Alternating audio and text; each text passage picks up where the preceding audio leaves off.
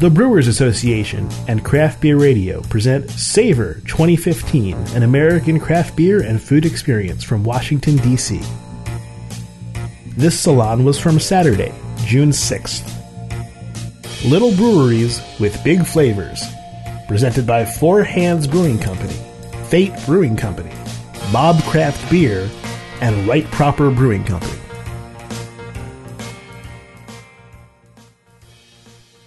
Hi, everybody.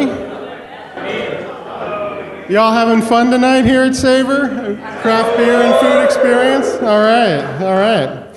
I'm uh, Paul Gatza. I'm director of the Brewers Association. The Brewers Association is the organization that puts on Savor, and we're happy to come here to DC for our eighth time. Well, eighth time we've done Savor. Seven of them have been here in DC, so it's uh, always great to be back and love this facility. Just love this museum. All right, the uh, Brewers Association is the not for profit trade association for, for, America's small and independent craft brewers. And, uh, you know, this event is aimed at trying to do something a little different with craft beer. Not your normal beer festival type event, but to really elevate what beer can be and really make that culinary connection between beer and food. Um, so uh, we've got a real special treat here tonight uh, little, brew- uh, little breweries, big flavors. Uh, we've got four great speakers here, and uh, the way we like to do this is we're trying to have a good time. We're trying to have fun. If you have questions, just raise your hand. I'll pass you a microphone, and uh, it always seems better up here if it's more interactive. So feel free to, you know, just um, butt in. You know, that's what that's what we're here for. Um, so uh, um, these salons are being sponsored by Spiegelau. And uh, there's a few glasses uh, out on the tables that uh, feel free to take those home at the end because this is the last salon. They don't need them for any others. So uh, let's get those home. These uh, sessions are also recorded by uh, Greg and Jeff at craftbeerradio.com. And they. and they're in the room. There they are. Wait, if you're recording these, what are you doing sitting here? Aren't you like supposed to be by some equipment? Robots. Robots. Robots. All right. Yep. And uh, you'll be able to hear these sessions afterwards uh, on craftbeer.com. So feel free to listen in. For this salon here, uh, we're going to start with uh, Giotto Troia from Mob Craft Beer. Then we're going to move on to uh, Kevin Lemp from Four Hands Brewing, Mike Lewinsky from Fate Brewing, and our events committee that are the ones who bring Savor and the Great American Beer Festival and the World Beer Cup to everybody. So um, Mike's uh, got a special place in our heart, and also I love his pub in Boulder. He's one of my local pubs. So, and uh, then we'll uh, uh finish up with uh, local brewer uh, Nathan Zeender from Right Proper, which, if you haven't been up there, it's what's that? The green line that goes up there? Yeah. Yeah, great place. All right, awesome growler filler, great growler station there. Uh, purge the uh, purge your bottle, your growlers with CO2 and fill them, and it's like a fun piece of equipment that belongs in the Smithsonian. But it's uh, very nice, very cool. All right, with that, uh, let me go ahead and uh, turn it over to Giotto, and let's get going. And thanks again for coming.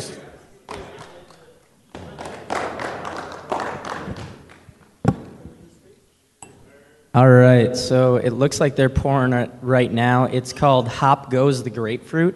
Um, it is sort of like a dry hopped German style Gose with grapefruit juice and sea salt. And we tried to model it a little bit after the Leipzig region of Germany. They, had, they traditionally um, did the Leipzig Gose. And it's, it's a region of Germany that has very salty water tables. Um, and so we, we actually added sea salt to it to replicate that because obviously being, being in Madison, Wisconsin, we don't have um, poor quality water tables. They, they, they don't have salt in them. Um, so we had to add that into it. Um, also, in order to get sort of that tartness normally familiar or normally assimilated with uh, a gose, we added grapefruit juice and zest to it. Um, and then we dry hopped it with a combination of Centennial uh, Cascade, and Sorachi Ace hops. Um, so it has about a, a, a, an IBU level of about 32. So it's not going to knock your face off. It's not an IPA goes. It's it's literally just a dry hopped Gose. Um, so enjoy it. Um, it's very sessionable. It's you know we, we just started canning this year. uh, this summer into 16 ounce pints. So it's, uh, it's, it's something that you can you know, drink on the porch, lawn mowing beer, yard beer, whatever you want to call it. Um, and you know, we're, we're pretty proud of it.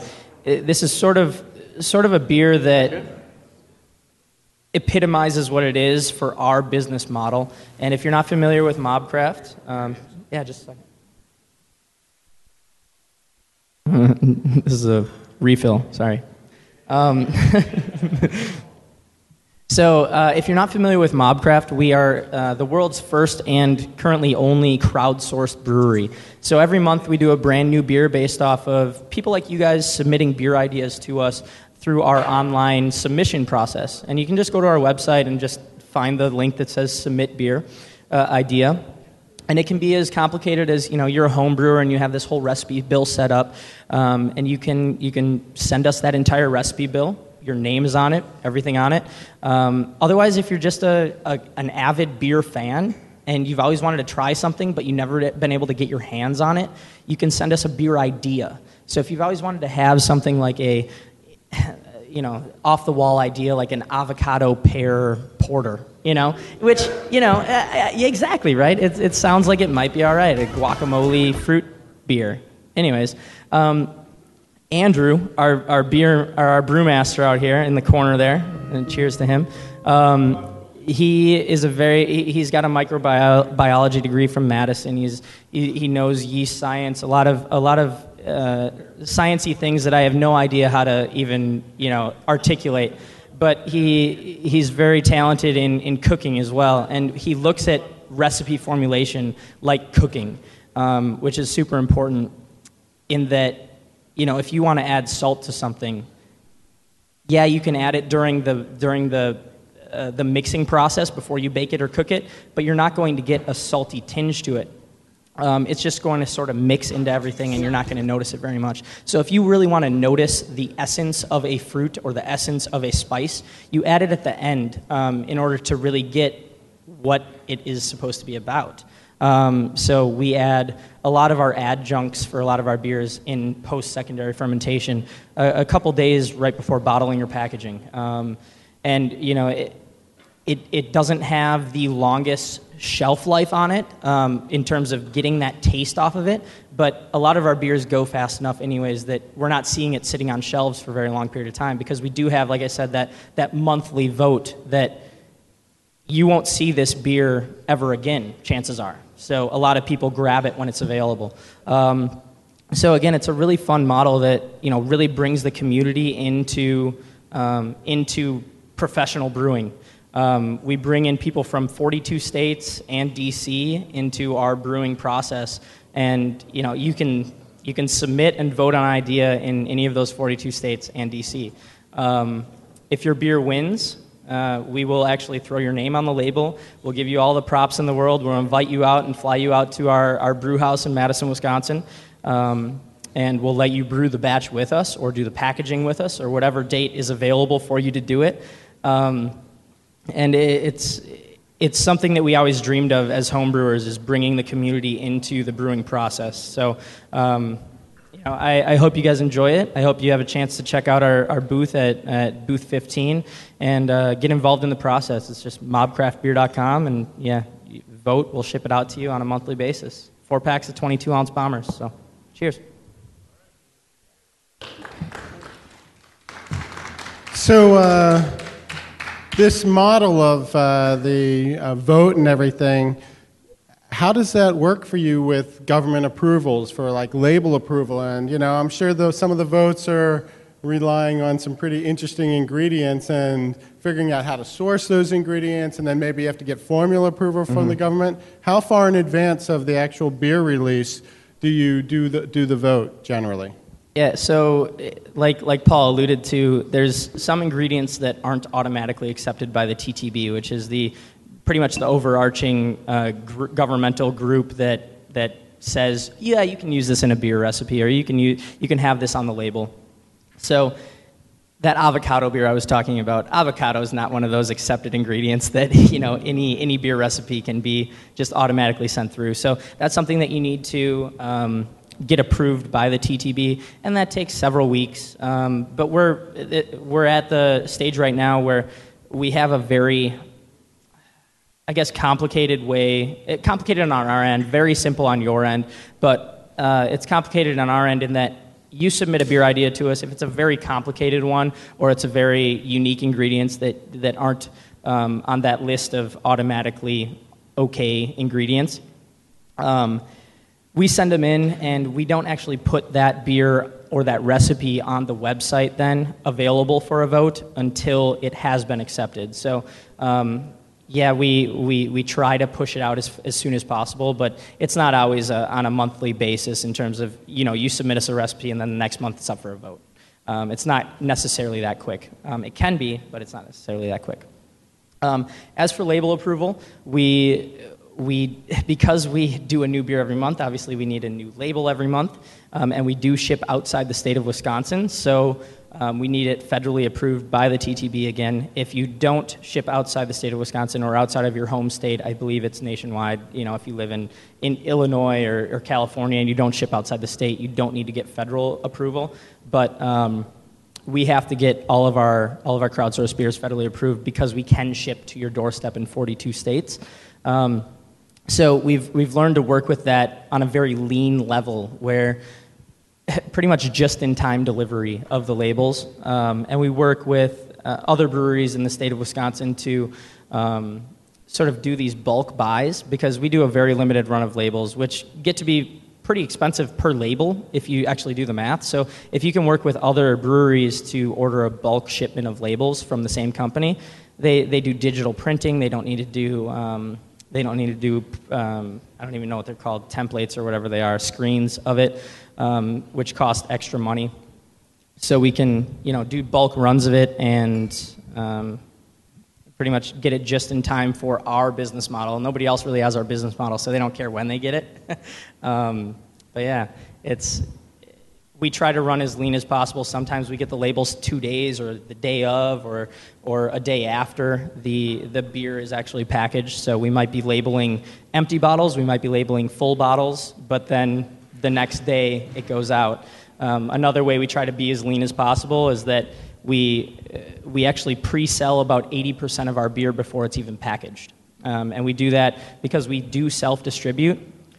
I'm doing all the sales, all the marketing, all the distribution, all the event management. But on the sales side of things, I call our retailers and I say, hey, we have this one coming up in a month and a half. Would you like it? How many cases would you like?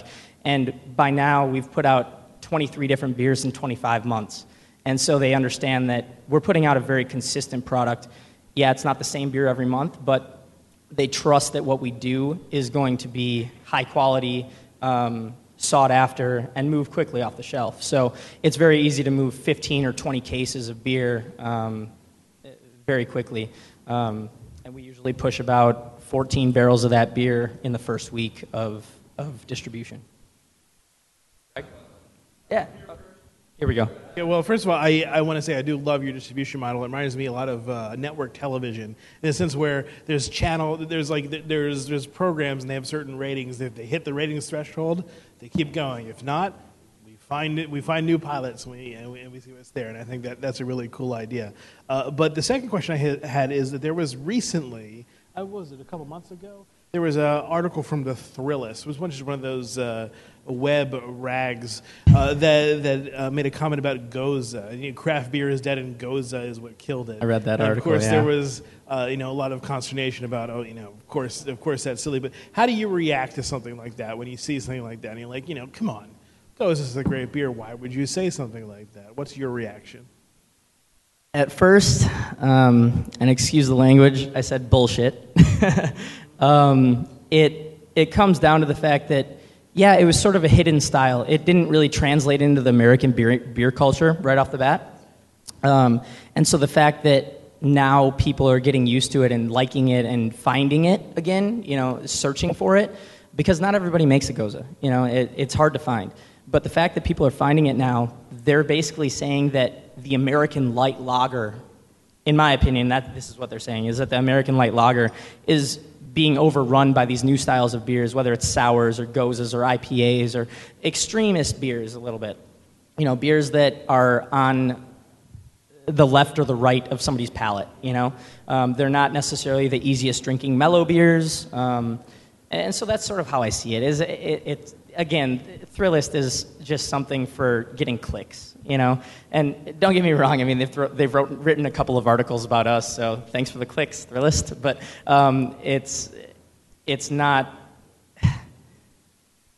It's, it's not it's, it, it's an opinion that they're just throwing out there to get a reaction um, in my opinion i think Gose is one of the best up and coming styles in the us and I, i'm kind of disappointed in that a lot of breweries try to approach it in more of a sour essence as opposed to the traditional style of sort of just being a salty, slightly tart beer.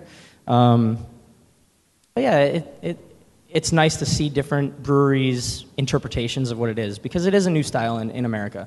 Um, it got lost for a long period of time, and now it's, now it's back, so I'm glad for that. Yeah, my question is much easier. It's just uh, I'm wondering what eight states you don't deliver to, and I'm hoping that I'm not on that list. well, what state do you live in? Virginia. We can ship to Virginia. Woo! Um, yeah, there's, there's, there's eight states that we can't deliver to. Obviously, we can do 42 plus DC. Um, I think Maine is one of them, um, Mississippi, maybe either Kansas or Missouri. What was that? No, we can ship to Pennsylvania too. Yeah, yeah. Yeah, um, and actually, we just got the ability to ship to Massachusetts three or four weeks ago. So, um, it, it, you know, liquor laws are constantly changing. Obviously, you pass one bill, bill and they hide something in it that says, "Oh, this can no longer happen," or you know, "This is now available too." So you don't necessarily hear about it until UPS says, "Oh, yeah, you can now do this." So, um, and the, you know, I don't want to get it confused. We don't ship beer directly to your doorstep from our brewery. We have a self distribution permit from the state of Wisconsin to Illinois, and Illinois liquor stores have the ability to do or uh, the ability to get a license that says they can do a beer of the month club. So we sort of piggyback on that, and we can um, we can ship through their license directly to the states that they can ship to. So um, whoever they can ship to, we can ship to. And I also want to clarify too, we, our business model, as lean as it is, we sort of based it off of um, a T-shirt company online that we heard about um, called Threadless T-shirts, and what they do is they basically do a they, they sell a design until they get enough pre-orders to justify the cost of making it, and once they justify the cost of making it, they print it and ship it out, and they never have an inventory. They could literally run this business out of a closet.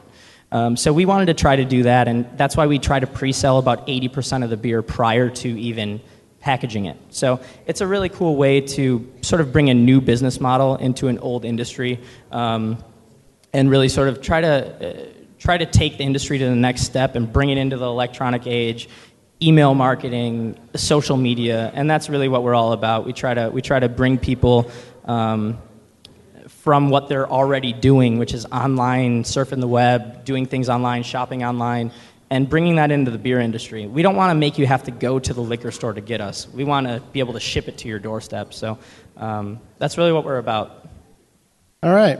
Next up, we have uh, Kevin Lemp from uh, Four Hands Brewing in St. Louis, Missouri. How's everybody doing? So tonight we're tasting passion fruit Prussia. Um, it is a 3.5% Berliner Weisse uh, with passion fruit added. So this beer for us has kind of evolved over the last three and a half years. That's as old as the brewery is. Uh, we're young enough that we still include the half year. Um, so originally we kettle soured this beer. Um, we have a 15 barrel brew house. Um, and when we first started, we were doing about one turn a day. So on a Friday, we could do that kettle sour, come back on Saturday or Sunday, boil it, pump it into the fermenter. Now we're doing four turns a day. Uh, so we can't really afford that lapse. Um, so over the last year, we've really been experimenting um, with a couple different methods, and the one that we're doing right now, we feel we really have uh, a lot of control with, uh, with the process. So we bring in wort, take that wort, transfer it to a fermenter. In that fermenter, we pitch lactobacillus, which we prop up in the brewery. Um, let the wort uh, the lactobacillus kind of eat on the sugars in the wort until we achieve the pH that we're looking for. At that point, we'll transfer it back to the kettle, boil, CIP the tank, pitch yeast, bring that back into the tank, let it ferment out. And then at that point, we'll add the passion fruit, kick back into fermentation for a little bit until the finishing gravity. Um, it's nice, it's controlled. We've got more time in tank, less time uh, in the actual brewery. Um, 3.5%, super light, very sessionable. Uh, it's a summer seasonal for us that we're really excited to put in a can uh, this summer. So it took us a while to really kind of try and figure out the very best way for us to do it. We love this style. We definitely wanted to be able to offer it. Again, we just couldn't tie up the brew house for that long. Um, a little history about the brewery. So, my last name is Lemp. Um, if you're familiar with brewing history at all, especially in St. Louis, um, the Lemp Brewing Company was the largest brewery in the nation. Uh, prior to Prohibition, Lemp Brewing Company, Company was larger than Anheuser-Busch. And it's really quite interesting when you're in St. Louis. You have Anheuser-Busch here, you have Highway 55 here, and you have the old Lemp Brewing Company right here. A mile down the road, you have the old Falstaff Brewery.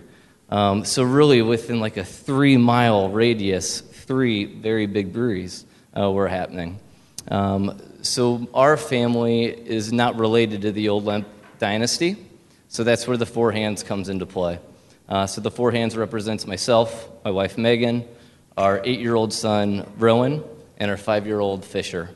Um, so, it's our version of a family name brewing company. So, we always hear that's a really small horse or uh, you're a dummy because that's eight hands. And then we say, no, one in, go team. So, um, yeah, St. Louis, Missouri, we're four blocks south of Busch Stadium, 15 barrel brew house. Um, so this year we'll do probably about 13,000 barrels, is looking like our straight line. We've got a cold liquor tank and three more 60 barrel fermenters landing next week. That'll max out our space to about 22,000 barrels of beer. Last year for us was kind of the um, our expansion phase. This year we're spending all our money on quality, and not that we didn't spend money on quality before. We've always sent everything that we're doing to a lab, um, but before we would have to send it out to a lab. Uh, this year we have our own lab. We have somebody working in the lab. Uh, we bought a DO meter, which for us has just made the biggest impact to the quality of what we're doing right now and we've run three beers through our new centrifuge, which is like makes our brewers very happy. Uh, so no more filtering for us. We're just running through the centrifuge. We really love hops, um, and it really broke our heart every time we had to use the filter uh, to package our beer. So that's all gone. Um, so we're excited about this evolution of the brewery.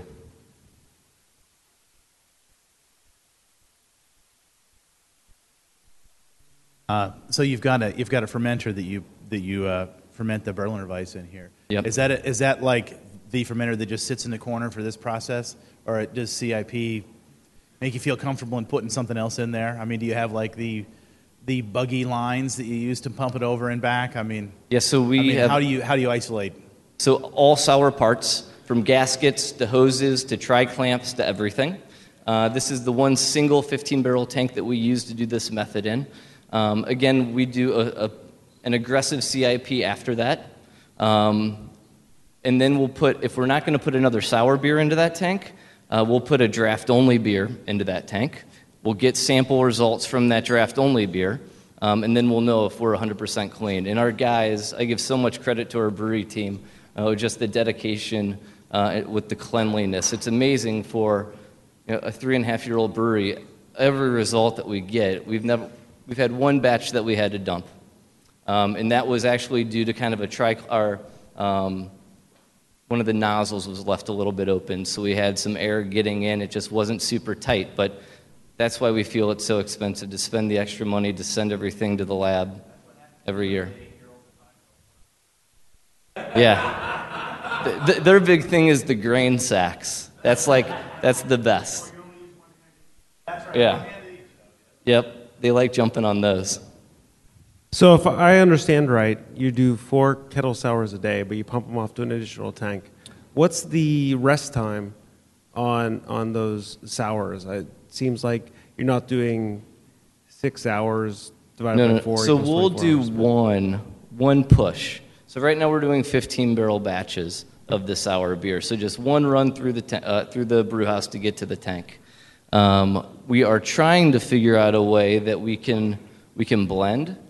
Um, and we're also trying to get the beer a little bit more tart than it is today. And this last run, we're using a new lactose strain. Um, I've been away for the last week, but the guys told me that we accomplished the goal.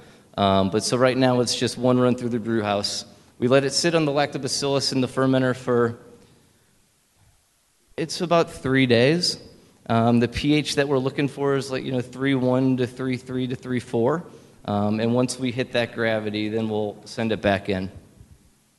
Whole process takes about three, three weeks, three and a half weeks. So you had mentioned that you uh, just switched to, to a new lactobacillus strain. I was going to ask you, um, do you guys have a house strain, or do you guys what sort of lacto? And is it only lacto, or is it also Pedio? And what kind of bugs do you guys use for the souring process? So for this process, it's just lacto. Um, it's just lactobacillus. So last year we made a big investment. We really like sour beers. We really like barrel aged Brett lacto Pedio beers. Uh, we also like our IPAs to taste really clean. Um, so we made the capital investment to go upstairs, demo the second floor, put in a lift, um, temperature control our second floor. So all of our wine barrels are second use bourbon barrels that sit upstairs that have lacto Pedio or Brett are completely isolated on our second floor. Uh, we also made the investment to buy a second bottling line. So we have a, a six head Meheen, 22 ounce, and that's for anything bourbon barrel age or our seasonals that don't warrant the 12 ounce can. And then for anything Brett Lacto Pedio, we have a 500 milliliter two head Meheen uh, that stays upstairs.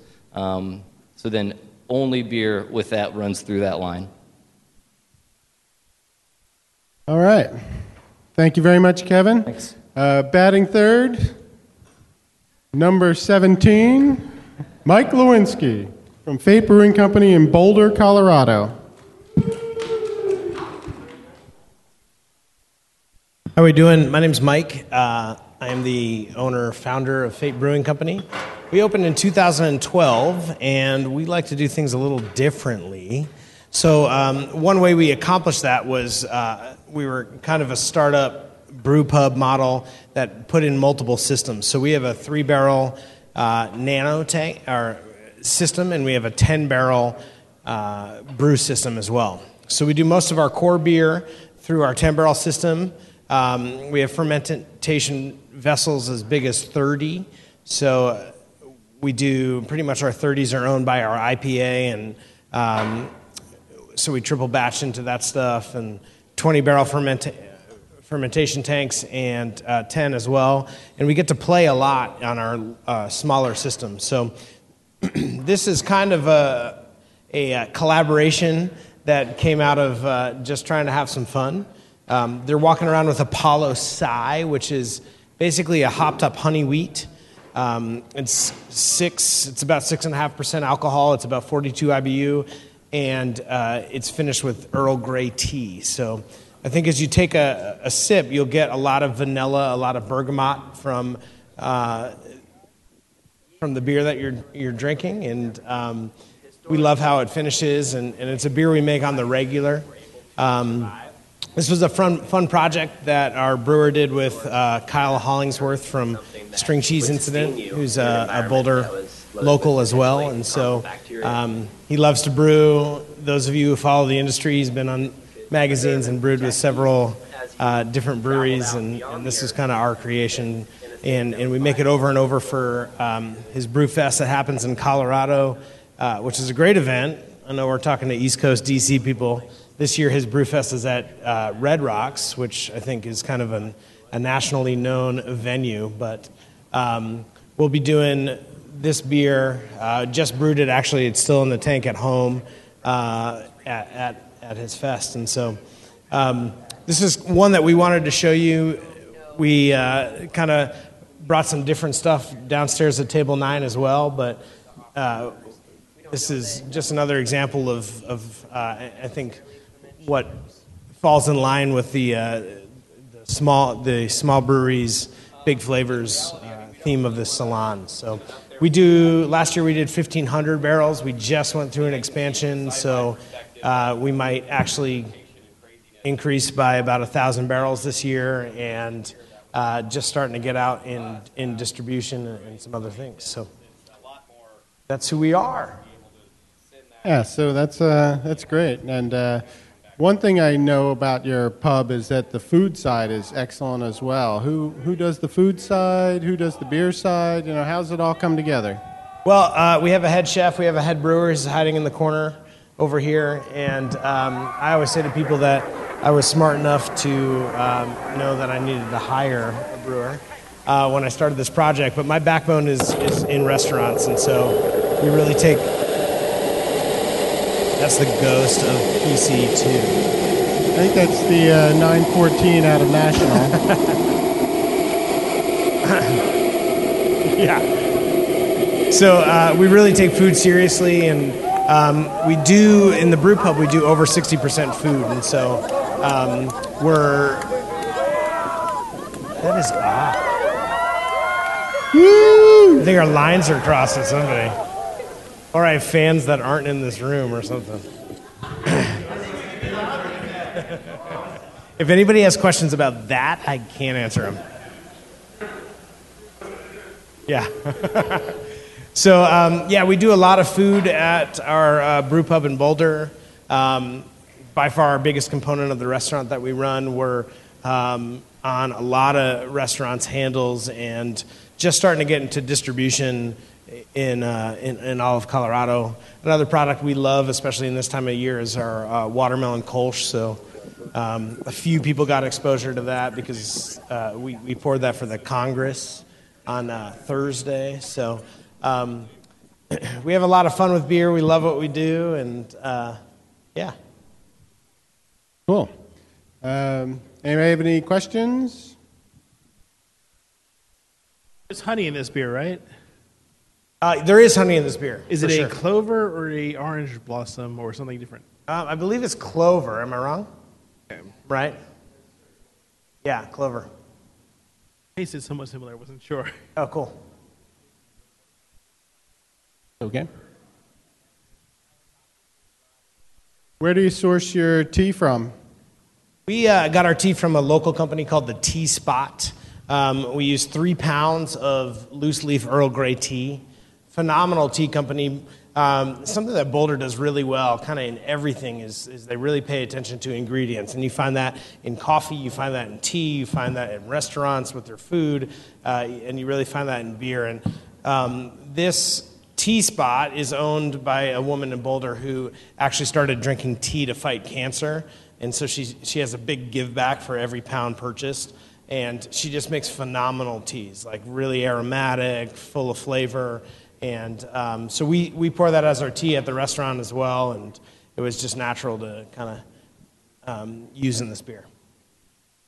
Uh, uh, one fun part of this project that we did was we used our small system because uh, we brewed it on a larger scale because we knew we were bringing it to festivals and uh, we actually didn't put it into the bottle until um, maybe the second or third run through so we brewed it and it was a really great summer style and um, just different on the market and then uh, for kyle's second brew fest we brewed it and we, we put a label on it he had it at a local liquor store and so we, we sold it through there but one thing that we have fun with when we make this is we actually use our smaller system to brew the tea so we'll use the, the kettle and use the loose leaf tea and, and, uh, and, and, boil that up until we get the proper extraction. And then, uh, so we're actually using two systems at the same day to, to make this beer. So when you say you use your small system to brew the tea, are you actually boiling it, or like how do you? Is that how you prepare the tea? Yeah, then you yeah. boil the tea. Absolutely, it, uh, we boil it and um, add the tea and wait for the proper extraction. And,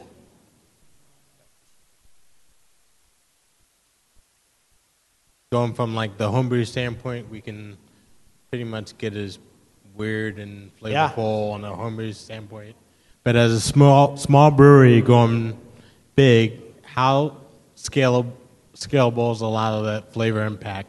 You know, we've used we we've made large batches of this, which is fun, but we really kind of uh, experimented on a on on what would be more of a homebrew model.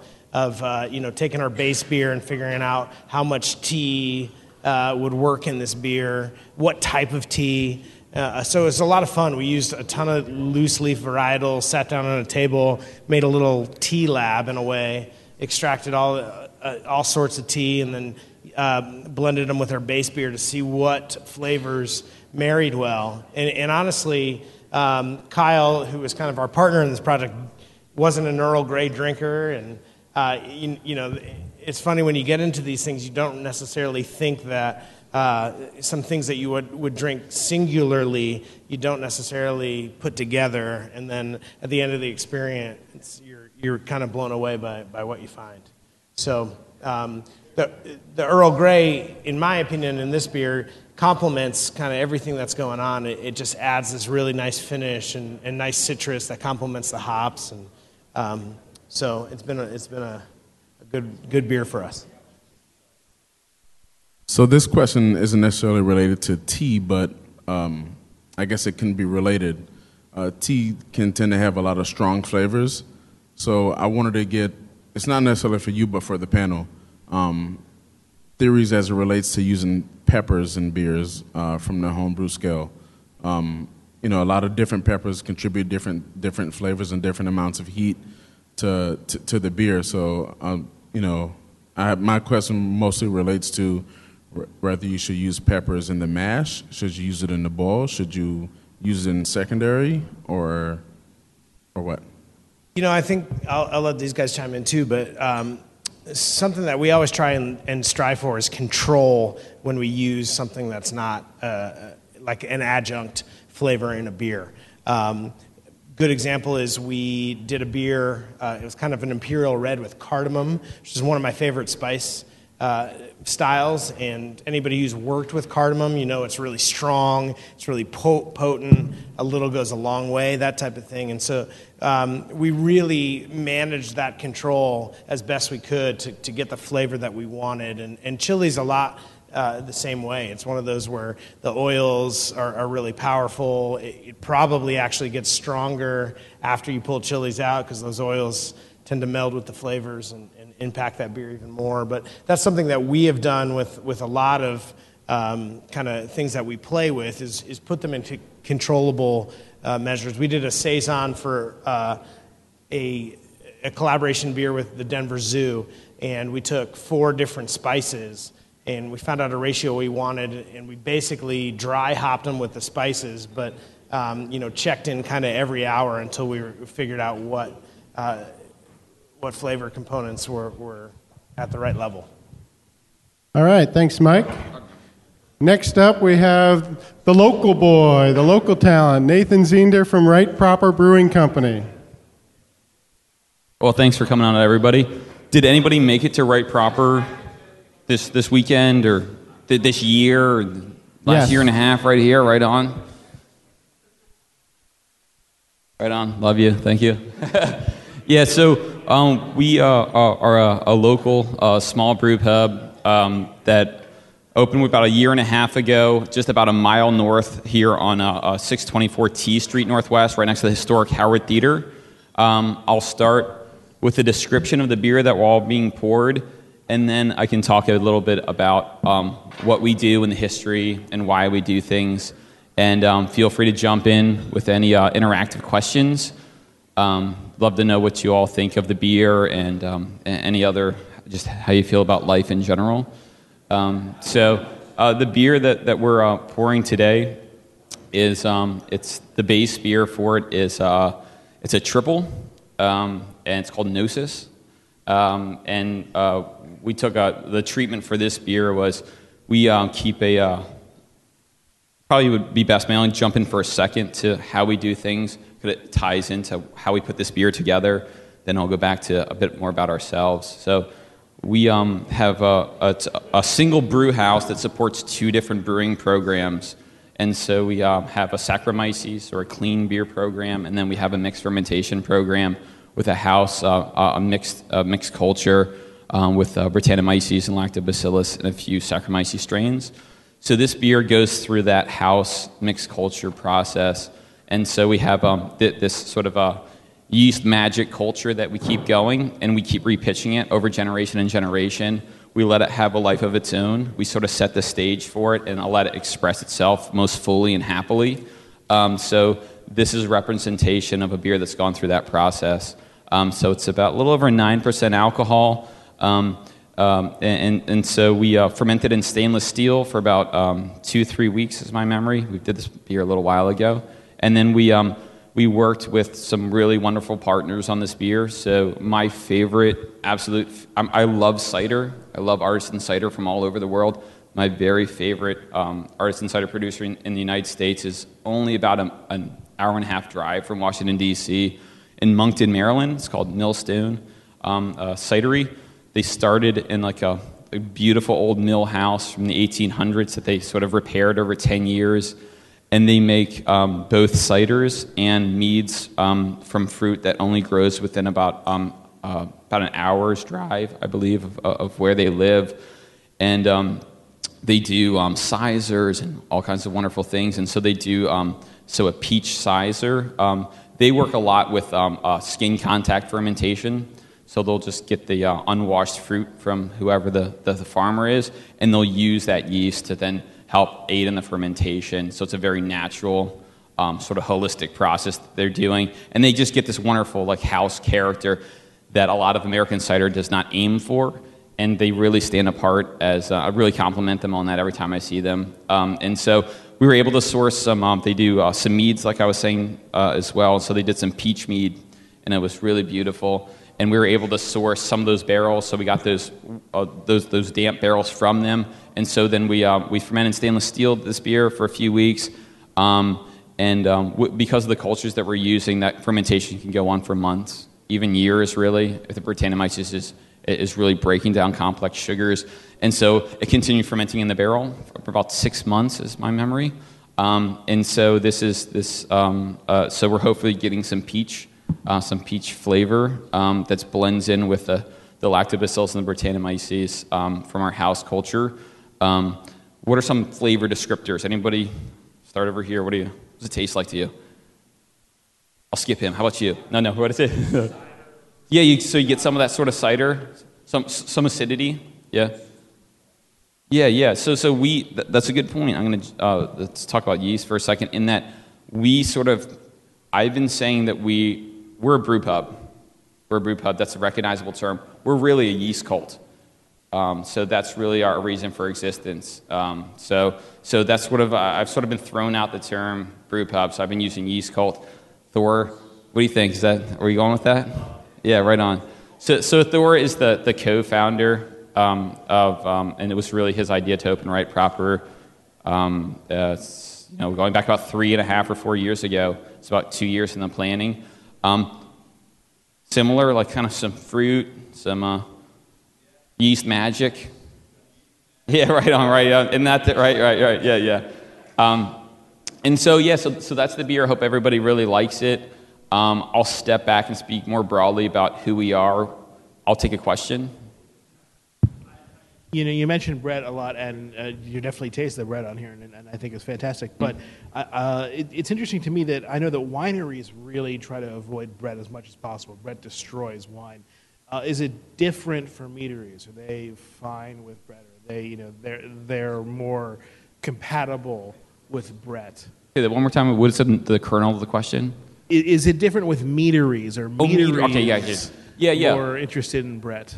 So, so we're talking about producers of mead. So there aren't that really many producers of mead in the United States, and most of them uh, go for a more sweet mead. So they're actually usually uh, killing killing the yeast either with uh, you know some kind of sulfite, you know. Um, and so that's why I really respect people that are willing to. to um, we never kill yeast in our brewery or bacteria. We never. Uh, we don't own a filter. Hope to never own a filter. Um, we never, when we, we do a lactic acid beers, we never kill the lactic acid. We let it have a full life cycle. Um, and so I don't know off the top of my head of any other people that are doing mead in a similar kind of fashion to, the, to these guys. It could be. I don't know like a whole lot of mead makers, you know, but I think that it could be. There, yeah, there's a room for that, you know, because these guys do it well. I'm really happy with what they're doing, and I don't think there's a lot of people doing something similar. I'm sorry, I night. I had, so, yeah, okay. Um, so um, yeah, so then I'll, I'll, sort of go back and say that. Um, uh, um, so sort of our model is that um, uh, we uh, use the sort of the brew house as a bit of a workshop. So I believe in the first year that we were open, we brewed maybe like 75 recipes or something like that, roughly. Sort of get sort of work sort of work things out in a sort of workshop fashion. Now we've settled into sort of I, I think we know what we do really well, and um, and um, we've used some of the success of our first year to now um, uh, have the confidence to open up a production brewery. Um, so any are there mostly locals here? Out of towners all over the place? Okay, yeah, Virginia. Um, I'm a Marylander personally. I'm not gonna hold against you. Yeah, right on. Yeah, awesome. Awesome. Yeah, right on. So, so it's so right on. Right on. Uh, yeah. So, um, the, our second, the production brewery that we're building, will just be in the northeast quadrant of, of DC. It isn't too far from. There's a red line stop in in Brookland, and um, we'll um, we'll use a, a pretty similar model. Um, and so we'll take maybe 20 or 25 of the recipes that we really have grown to love at the brew pub and move those over to a larger scale. So we'll go from a five barrel brew house to a 15 barrel brew house.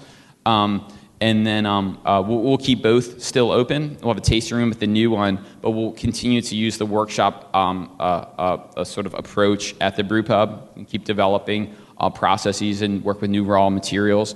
And then we'll um, you know, dial in 20 or 25 recipes and do them on a larger scale, work with a distributor, um, and, and, just try to uh, sort of get our beer out uh, uh, amongst the sort of the, the all quadrants of Washington to D.C. So please, uh, as you come back to DC, please, please look us up. You can have both experiences. Come to the brew pub. We have a, a wonderful cheese program there. Um, if cheese and beer is sort of the perfect, and, and yes. Yeah. Thank you.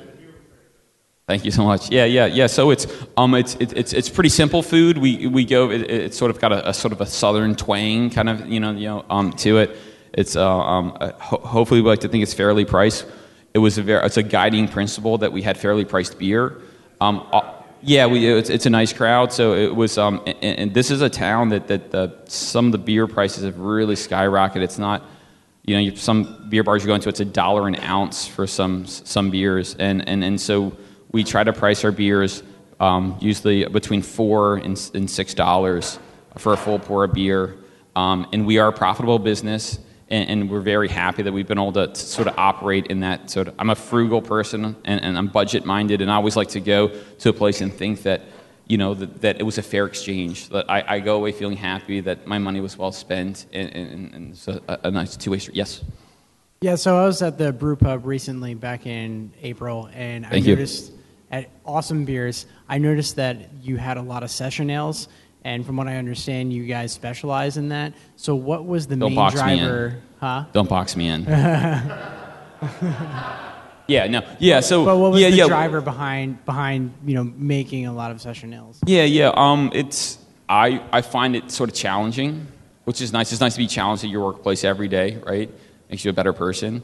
And so it's it's it's a real challenge to take on. Uh, a lower gravity beer and have it be a full, uh, not hollow experience. Maybe a lot of beers that are on the lower end of, of the gravity scale might have a hollow middle, you know, just they, they lack uh, something to them, like they lack like a real soul or a definable element about them. So I really like that. I really like the challenge of doing a two and a half or three or three and a half percent beer that tastes really well developed and has layers of complexity. Um, we do do beers that are stronger than that. Like I think some people are like, yeah, they, those are those guys that do those three percent beers. Yes, we do a lot of those 3% beers, but we also, this beer is 9.3, 9.4%. We have a beer on the floor that was in a sherry cask that's 10% alcohol. Um, and, and, so we definitely aren't, um, we're generalists. I'm not an expert on anything. I like to, uh, you know, just take on, uh, take on a lot, but um, it was, a, I think, a personal challenge to try to try brew um, sort of small beers, you know. This guy back, nah, no, no, no, no. How about this wonderful lady right here? Yeah. no, no. Yeah, yeah, yeah. I think Nathan's being a little humble. Um, I, I th- what we try to do at Right Proper is uh, we go for um, more of elegance and um, subtlety in our flavors. Uh, we really try and focus on balance um, rather than um, bigger, bolder, faster, stronger. You're, uh, we, we're not going to brew an imperial anything or something that ha- is the hoppiest or the strongest or, or anything like that. What Na- Nathan's his, forte is, is really um, he approaches brewing the same way a chef approaches cooking, where it's a balance of flavors and it's a, it's a balance of everything. And so um, I think it's really uh, it's a testament to his skill as a brewer that he's able to make such a wide uh, variety of very um, low alcohol, um, subtle beers, um, where in these beers it's very hard to mask flaws in the brewing process. Um, so if, if you're brewing a very, very hoppy beer, it could possibly, those, the hops or, or tremendous amount of alcohol could, could mask um, other flaws in the brewing process. And so it's, it's really nice to have a brewer that's able to execute on a consistent basis really, really elegant, low alcohol beers that are, um, uh, are absolutely clean through and through. And this may be your last beer of the night, so feel free. There's a little bit more there too to make you send you home happy. Um, so what I, I see that's sort of interesting about everybody that's here is I feel like you guys are looking sort of outside of the industry to find inspiration.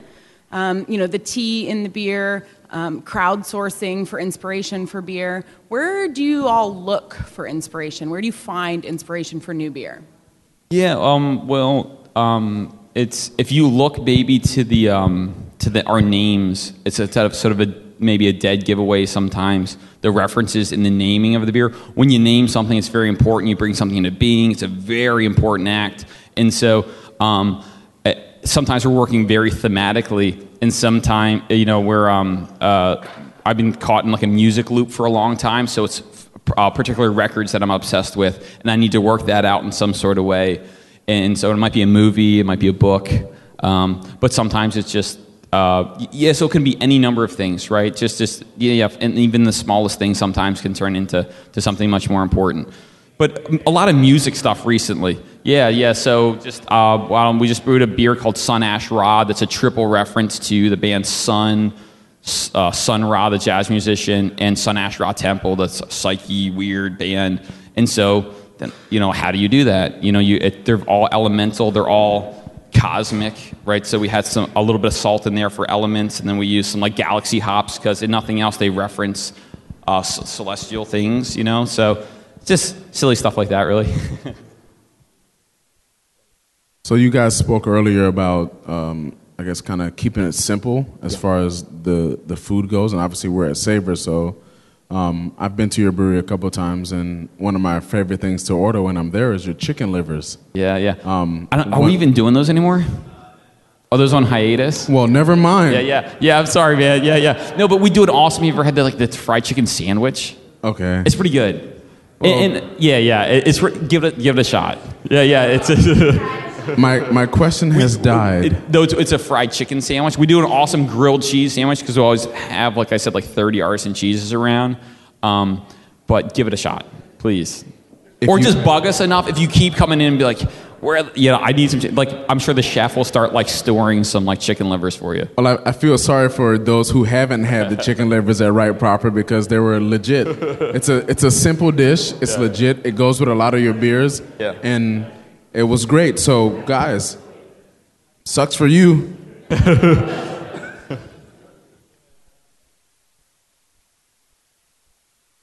Contact time on the peaches. Uh, yeah. So so you got to remember this does not have peaches in it, right? So the peach character from this beer came from it. I, took got it from a, a, mead maker who had done a peach mead in those barrels. I got those empty barrels, but there was still some of the um, that that peach mead that was soaked into the staves. So, so that the, the wood is very porous, oak, and so it takes on those flavors. So there was no actual peach. Like I didn't add any peach to this beer. Yeah. Yeah, absolutely. Yeah.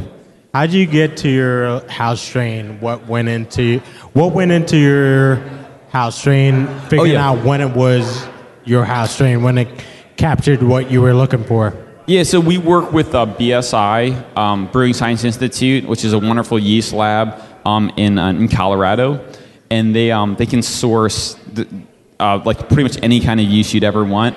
And so I work with them, and, and, and they have a catalog of different like Brettanomyces strains and different Lactobacillus strains. Oh yeah, so so what what's in our house care? Like yeah yeah. So, so our blend has got um it's got uh, yeast from Dupont, Thiriez. So those are the two Sac strains.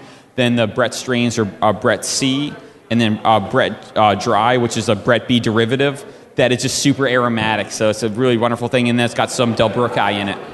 Um, but you got to think that that was the original pitch, and this beer has been that, that yeast has been repitched 50 times, 75 times. So it's mutated. So I don't, you, you know, like different things become different, dominant at different times. So that's where the journey began with those five um, yeast components, yeast and bacteria components. All right.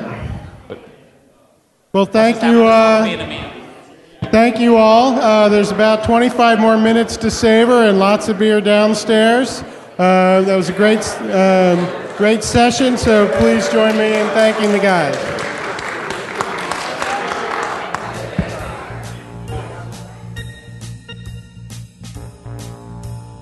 Thank you for listening to this recording from Savor 2015, brought to you by the Brewers Association and Craft Beer Radio. You can find the rest of the salons from Savor 2015, as well as all of the salons from previous years of Savor at craftbeerradio.com slash savor or on craftbeer.com. Craft Beer Radio is a weekly beer podcast that you can listen to on iTunes or from our website at craftbeerradio.com.